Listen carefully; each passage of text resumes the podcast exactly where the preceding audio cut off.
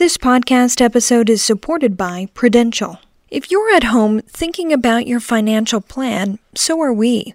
Prudential helps one in seven Americans with their financial needs. That's over 25 million people.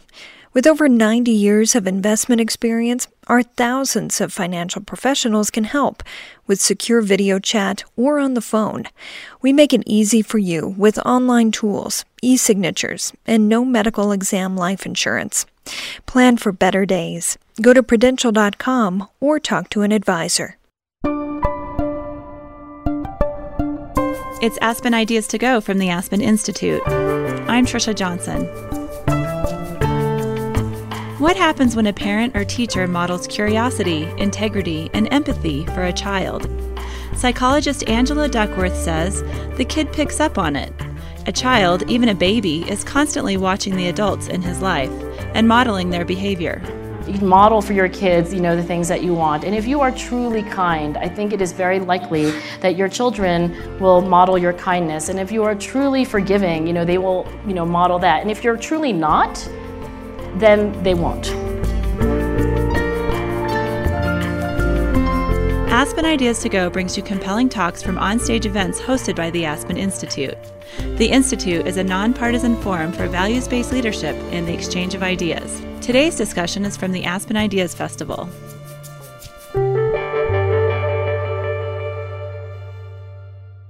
It's not just genes that determine the makeup of a person. We learn how to be grateful, vulnerable, and fearless by modeling others.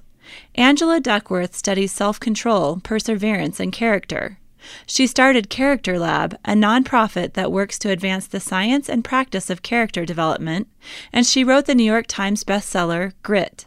In her conversation with Jackie Bezos, Duckworth talks about the role models she had as a child, how too much structure can be a bad thing, and why it's so hard to watch our children fail. Jackie Bezos co founded the Bezos Family Foundation. She advocates for childhood development and youth leadership. Here's Bezos. Angela, you didn't start off your life wanting to study character. What did you really think that you were going to do?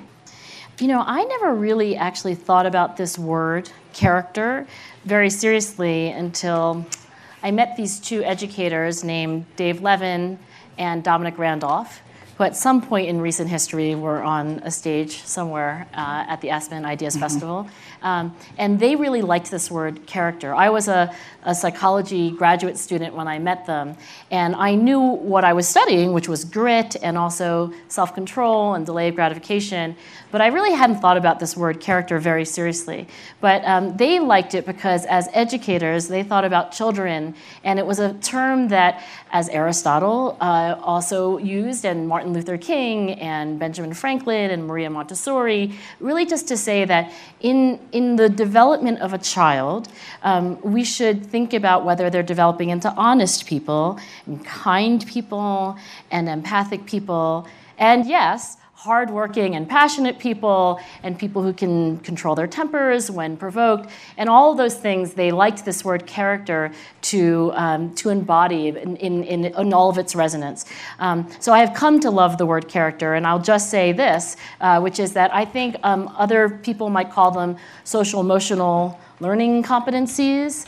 To me, that is a lot of syllables, but it, fine. Um, 21st century skills, soft skills, life skills. Um, I think we're returning to this uh, very, really ancient idea that to develop into our full selves, it's not just our GPA or our SAT score, but all of those things that make us people that we're proud of. That's very true. I think we had lost sight of who we want to be when we're teenagers how do we want to show up in the world? Who do we want to be?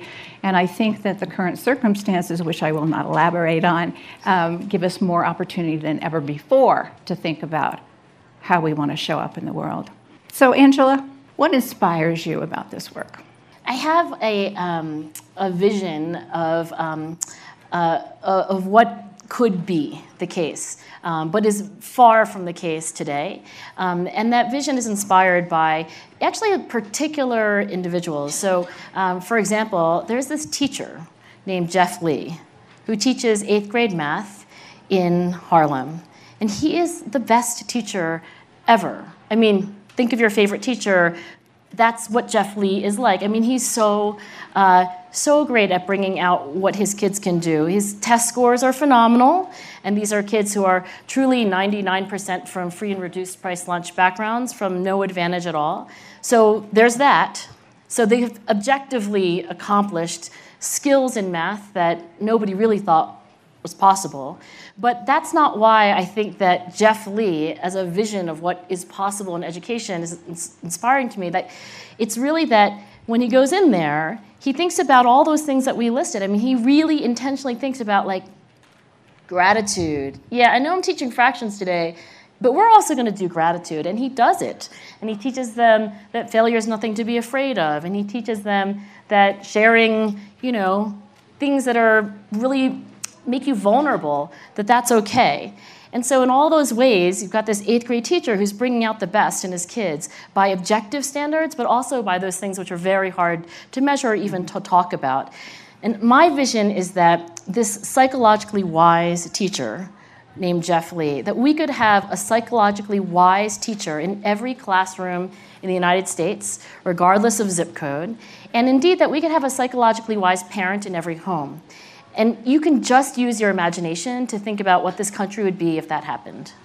So I thought I'd bring you, you know, take you kind of to the labs of some of the, the um, scientists that are doing research on early brain development and talk to you about what character looks like in an infant. At the University of Washington in Washington State, um, at the Institute for Learning and Brain Sciences, they have been doing a lot of work on early brain development. And um, they also possess this wonderful piece of um, equipment. I think they're the only people that have a magnetoencephalography machine. So, one of the things that they've been able to do is actually in real time see exactly what is happening in that infant toddler brain during interactions with a mother or a father or a caregiver let's picture one of the scientists seeing, you know, uh, being interacting with a newborn child, just only hours old. And he, you know, sticks out his tongue at the baby. She doesn't know she has a tongue, but she sticks her tongue out at the scientist. Then he makes an O with his mouth. She makes an O with her mouth, right? So the right areas are lighting up in her brain to have a conversation with only being hours old.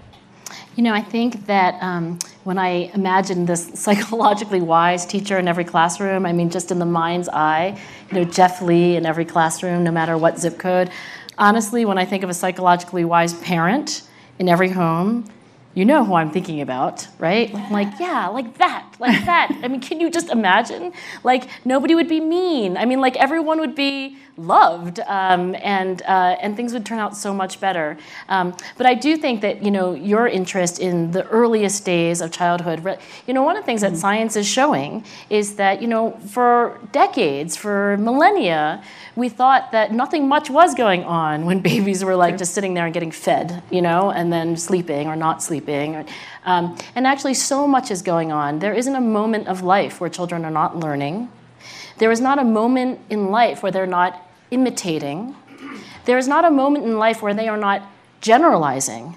You know, they're figuring things out. And when they see you talk a certain way, um, act a certain way, flinch or not flinch with people maybe aren't the same color as you, maybe of you know different social class everything that you can imagine that you know you would care about bringing out in your kids they are watching from from the earliest days. And i think this brain science is probably probably sharpening and affirming intuitions that i'm, I'm thinking that there are some parents who probably didn't need the neuroscience study because they on intuition were kind of great parents. But i think a lot of us myself included you know, we're, we're improved uh, when we parent, when we actually understand what is going on scientifically in human development.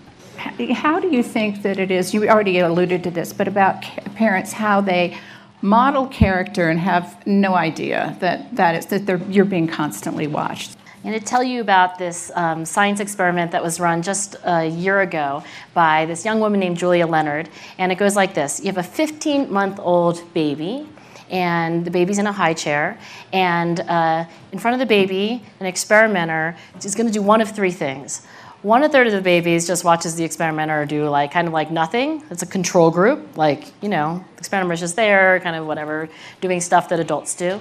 Um, the second group of babies watches the experimenter really struggle with a little toy. It's actually one of those little keychains like carabiner and like, you know, like, and really struggle and kind of like obviously struggle.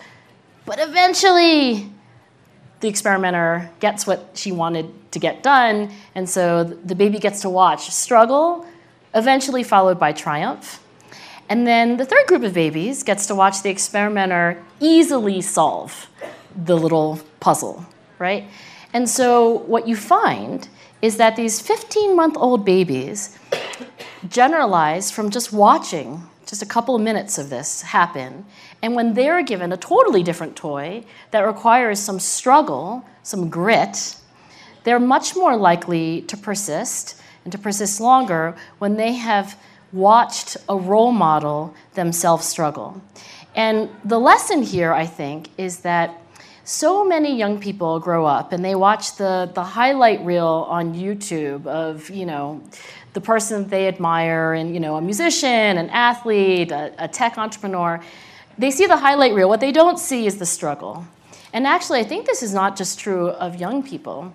I go out of my way to tell my entire lab when I get rejected from a scientific journal. I not only tell them that I was rejected, I send around by email the rejection letter, which usually is like, whoever wrote this is a total idiot. They obviously don't understand either psychology or statistics. And then, you know, these things can be like 11 single space pages of pure venom. And I want them to see someone telling me that I'm a total idiot. And I want them to know that I was kind of a little bit crushed by that. Like, it even made me sometimes cry. I want them to know that. Not that I came back and I was in, no, but like actually, Angela Duckworth was temporarily devastated. And then I want them to see me bounce back. I want them to see me eventually figure out what was worthwhile in that criticism, criticism and what wasn't, and then, and then, you know, by dint of her effort and a little bit of luck, you know, end up doing something. And so I think that's the, the modeling story is that we're not modeling invincibility, we're not modeling perfection, we're not modeling highlight reels, but I do think it's helpful as a parent to be intentional in modeling mm-hmm. the reality of trying to be a good person and trying to be a great person and how hard it is, but how with struggle there is hope. Yeah, we have to be human. Sometimes superhuman. I have seen Angela put on a cape occasionally. Have you seen me cry yet? I don't yes. think so. Have you? I heard you on the phone. Oh, okay. That was yeah. Uh-huh. Because you know life's hard. it is hard. Yeah. Uh, so tell me, we're talking about modeling. How did your parents model character? Know, my parents grew up in China, um, and um, I would say that in some ways the model was not obvious to me. Um, you know, my dad was a you know classic um, you know, if you were a, a, a rich Chinese guy born in 1932, you know, you might not develop all of the character strengths um, that we would hope um, uh, for our own kids. And so my dad was, you know, maybe not an obvious model of all the character strengths Jack and I talked about, um, but I would say um, that he modeled uh, curiosity and grit for me. Um, so what came out of his mouth was sometimes like, you have to go to Harvard and you have to be at least a senator. He literally said that once, you have to at least be a senator. at least a senator, like not much actually above a senator, but anyway. But in his modeling, right? Because modeling isn't just what comes out of your mouth. In fact, it's not what comes out of your mouth, it's what you do. And in the way he lived his life, he was extremely passionate about his work, which was chemistry. And then also, he was really curious. So I'll, I'll, I'll give this example. When I went to Orgo, and some of you had the pleasure of taking Orgo, right? Um, and some of you used to be pre med, and anyway, water under the bridge. But I took Orgo in chemistry, uh, in organic chemistry in uh, college. And I remember hearing the click, click, click, click click, of all these multicolored pens as, you know, furiously, uh, you know, students were like trying to take down every possible equation and, you know, it was like a stenography class. But my dad had modeled um, what it really meant to be as a scientist is just to think right? So I didn't take down any notes. I was just really listening to the teachers, and then I'd photocopy the notes of the person next to me. Um, and so that modeling of like really thinking, you know, like my dad was always thinking. He was so curious. So he modeled grit and he modeled curiosity. And my mother um, was, in some ways, a stereotypical Asian female, except for not the tiger mom kind. Um, you know, her cultural background had raised her to be quote unquote a good wife, you know, extremely obedient, anything my dad wanted. Um, when I graduated from college, uh, she said, um, You know, Angela, I'm really proud of you. You're ready to be a wife. um, so she was a product of her generation. Um, as we all are, right? Um, uh, and so uh, I, she modeled kindness for me. My mother would give you the food off the table. Um, she gave my birthday presents away. Um, uh, she gave all of our birthday presents away, and she didn't actually buy new ones, so like that was a lesson, I think. Um, but anyway, I think that when we ask this question, as so many parents email me or call me and like, oh, you know, the parenting question, you know, it really is the most important thing you can do to model for your kids, you know, the things that you want. And if you are truly kind, I think it is very likely that your children will model your kindness. And if you are truly forgiving, you know, they will, you know, model that. And if you're truly not, then they won't. I do want to say something about genetics because it's not just modeling. When a parent has a child who does the same thing, it is, it is not just modeling. And I don't want to ignore genetics because your DNA that you inherited from your mom and dad does have an influence on everything about you, everything about you, your political persuasion, whether you enjoy coffee or you hate the taste of coffee, um, and your grit. Uh, and your curiosity. So I don't want to, you know, say that you know we're completely blank slates at birth because we're not. Um, but I also want to say that a complete understanding of human genetics um, also tells you that there really is almost nothing except for maybe eye color and you know things that are really like beyond psychology that, that aren't influenced by modeling, by, by culture, um, you know, by being in certain environments versus others. This podcast episode is supported by Prudential. If you're at home thinking about your financial plan, so are we. Prudential helps one in seven Americans with their financial needs. That's over 25 million people. With over 90 years of investment experience, our thousands of financial professionals can help with secure video chat or on the phone. We make it easy for you with online tools, e signatures, and no medical exam life insurance. Plan for better days. Go to Prudential.com or talk to an advisor. So I thought that one of the things that we would do was open this up early for questions because I think that it's much more er- interesting to hear what you want to know and what you're thinking. I think we have somebody right here. Um, what was profound for me in my childhood is that every day at six o'clock, my mother would run in the kitchen and come out with a sandwich, and on the stoops would be a homeless person. And she would feed, had all these homeless people coming every day to feed. And um, I think it ingrained in my brain because I'm very passionate about helping children who are underserved. And I t- kind of help get them ready to learn to read because I'm working with children who struggle with reading by telling them, You struggle with reading, but I struggle with computers. Mm. And that immediately empowers them, and they'll show me the computer, and uh, they'll help me as we get all the teachers to help them. So, thank you. You That's kind fabulous. of um, validated it. I think there's uh, two lessons that. One is the modeling of vulnerability, which is easier said than done. Um, and also, you know, we give so much to kids, especially kids of privilege. Um, but I think that we should be asking all children to be helpful. You know, look, we give so much to them. You know, it's like, oh, and now you have another tutor and like another enrichment program, another wonderful experience.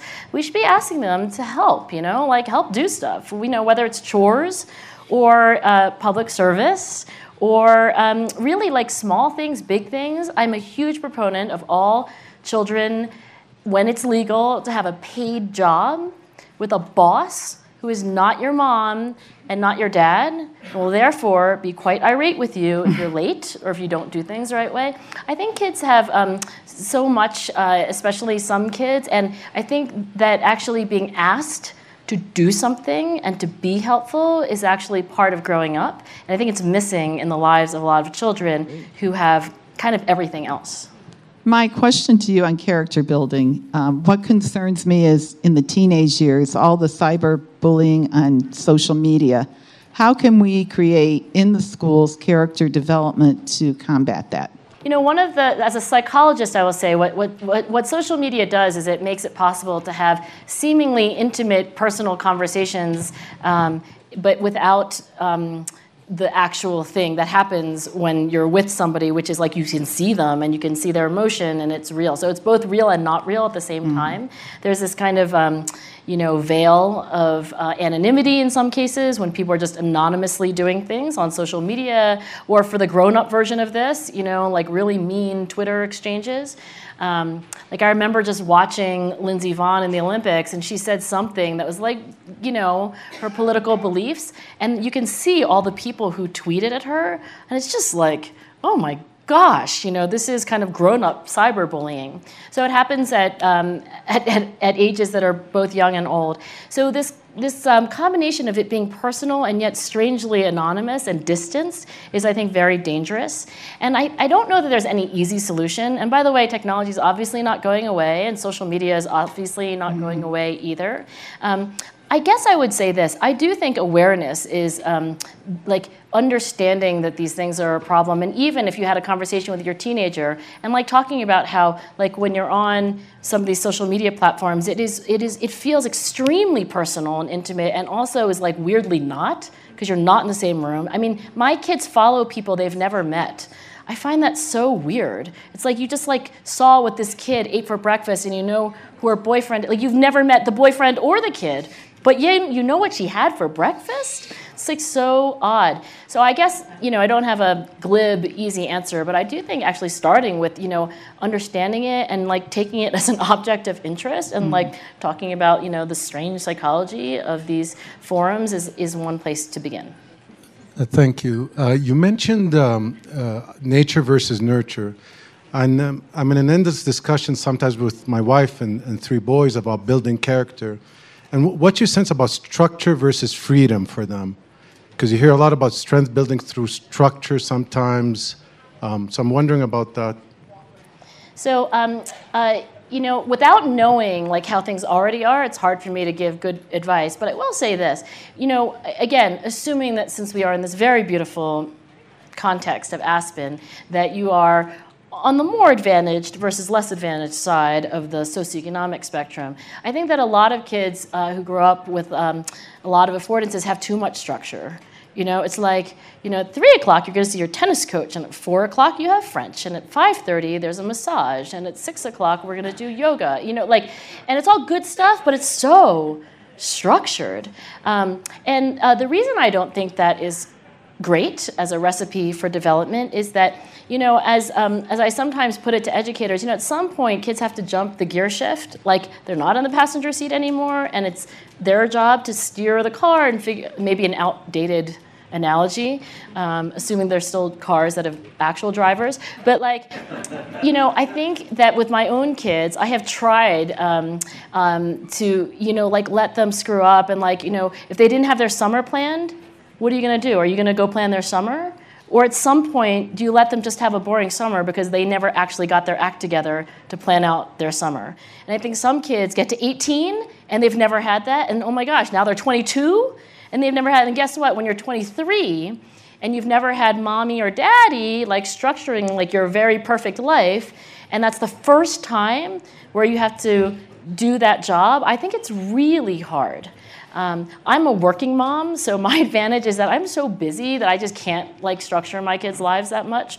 Um, but I, but I do think it's a it's a meta lesson. Kids, of course, need some structure. They need consistency. They need to know that there's food in their refrigerator and that their parents are going to basically be there for them.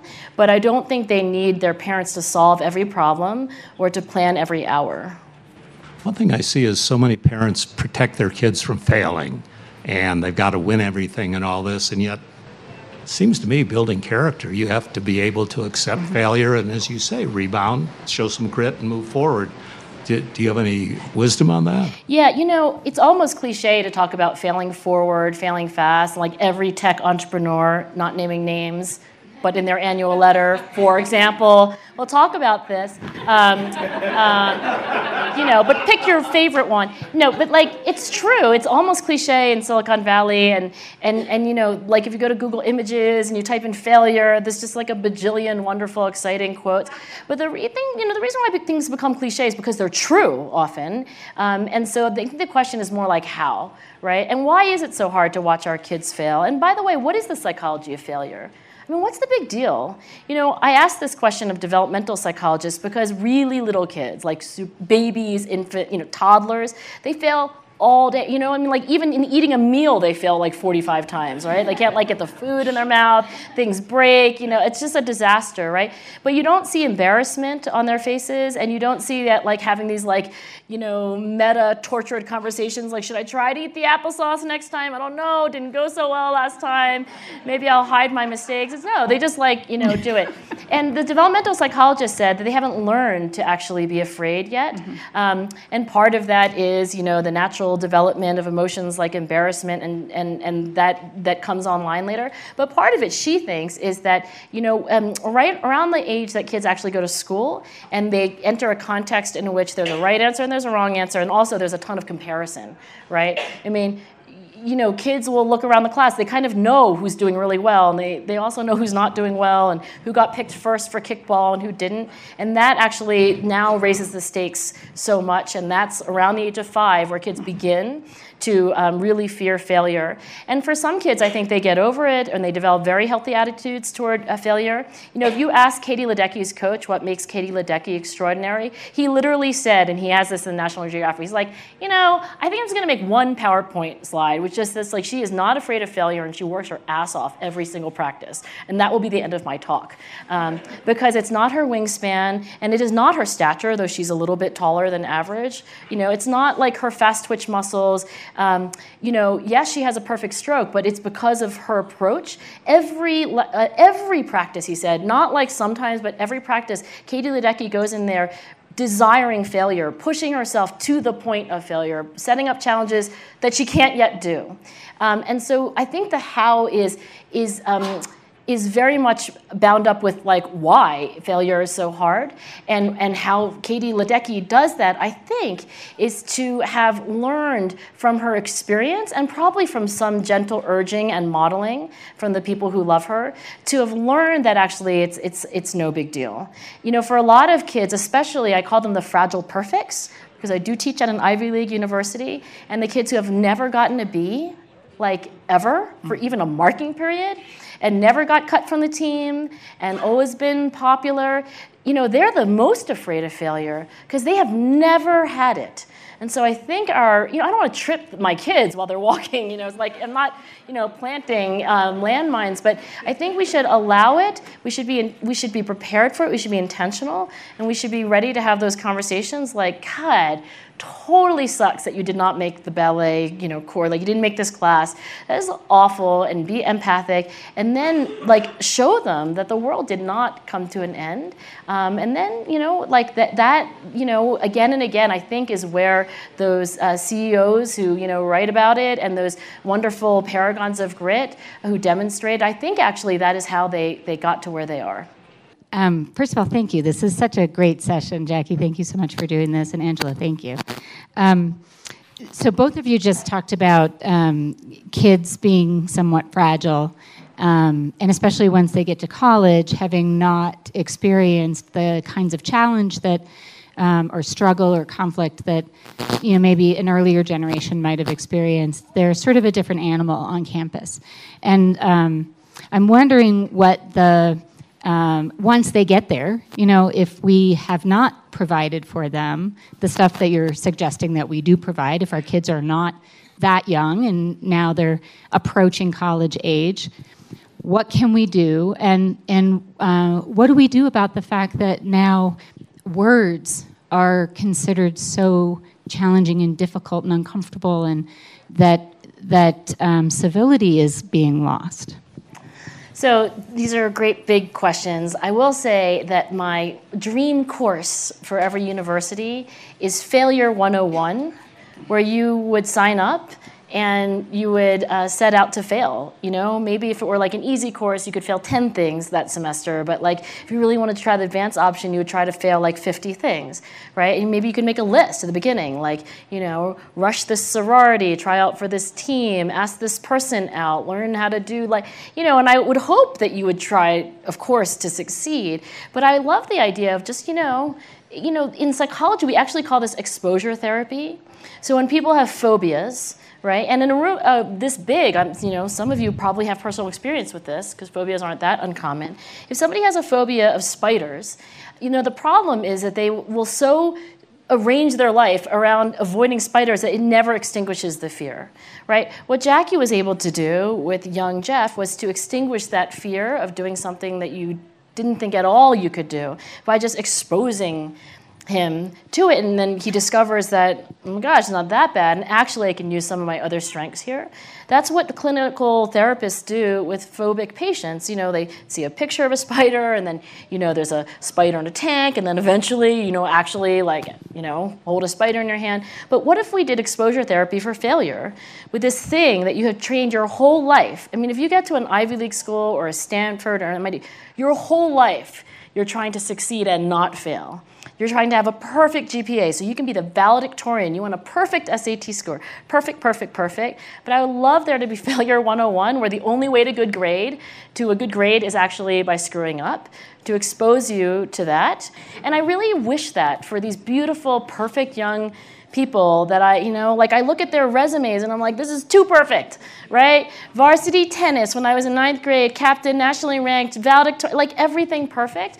Because I really don't think that greatness comes from perfection and that kind of buffing and polishing that kids are doing with their resumes. That is a really good way to be boring, for one thing.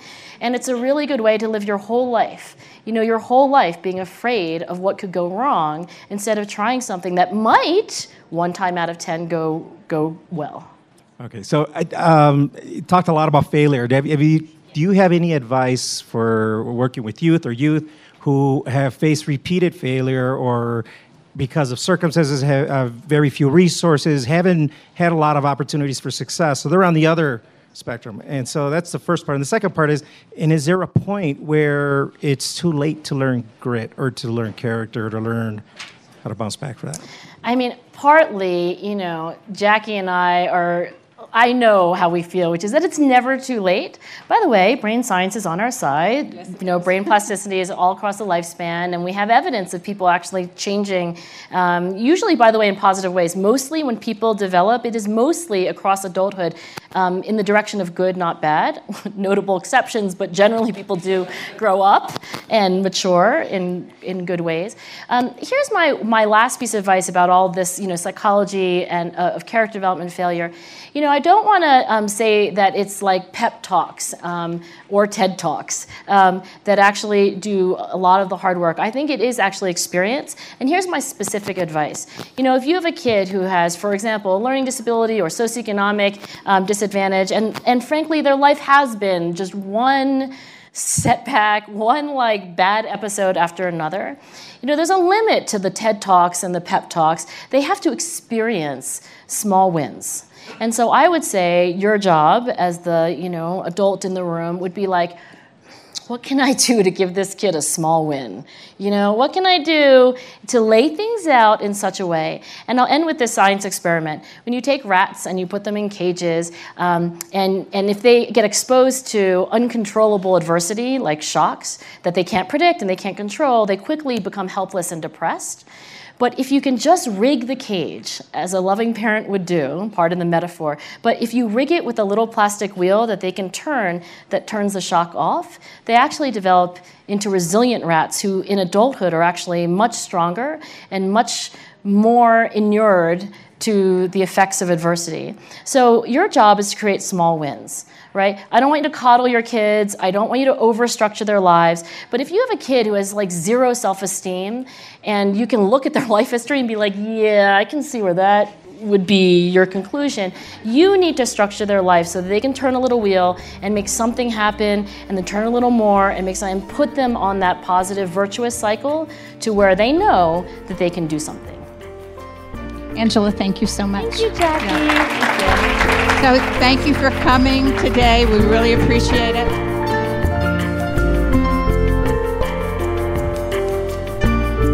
Angela Duckworth is a psychology professor at the University of Pennsylvania. She wrote the book Grit The Power of Passion and Perseverance and is a MacArthur Genius. Jackie Bezos is president of the Bezos Family Foundation. She pioneered the Aspen Institute's Bezos Scholars Program. It sends 30 high school students and their educators to the Aspen Ideas Festival each summer. Their conversation was held on June 26 at the Ideas Festival.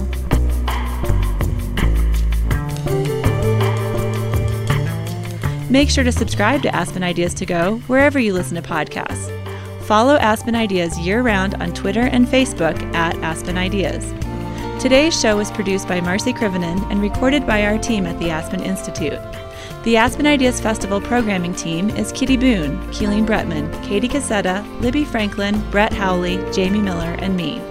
Our music is by Wonderly. I'm Trisha Johnson. Thanks for joining me.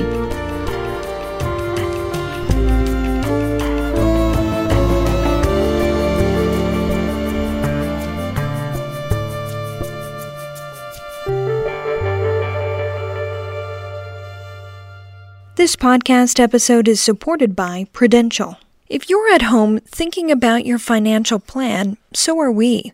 Prudential helps one in seven Americans with their financial needs. That's over 25 million people.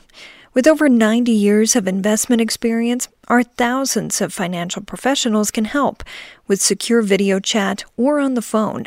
We make it easy for you with online tools, e signatures, and no medical exam life insurance. Plan for better days. Go to prudential.com or talk to an advisor.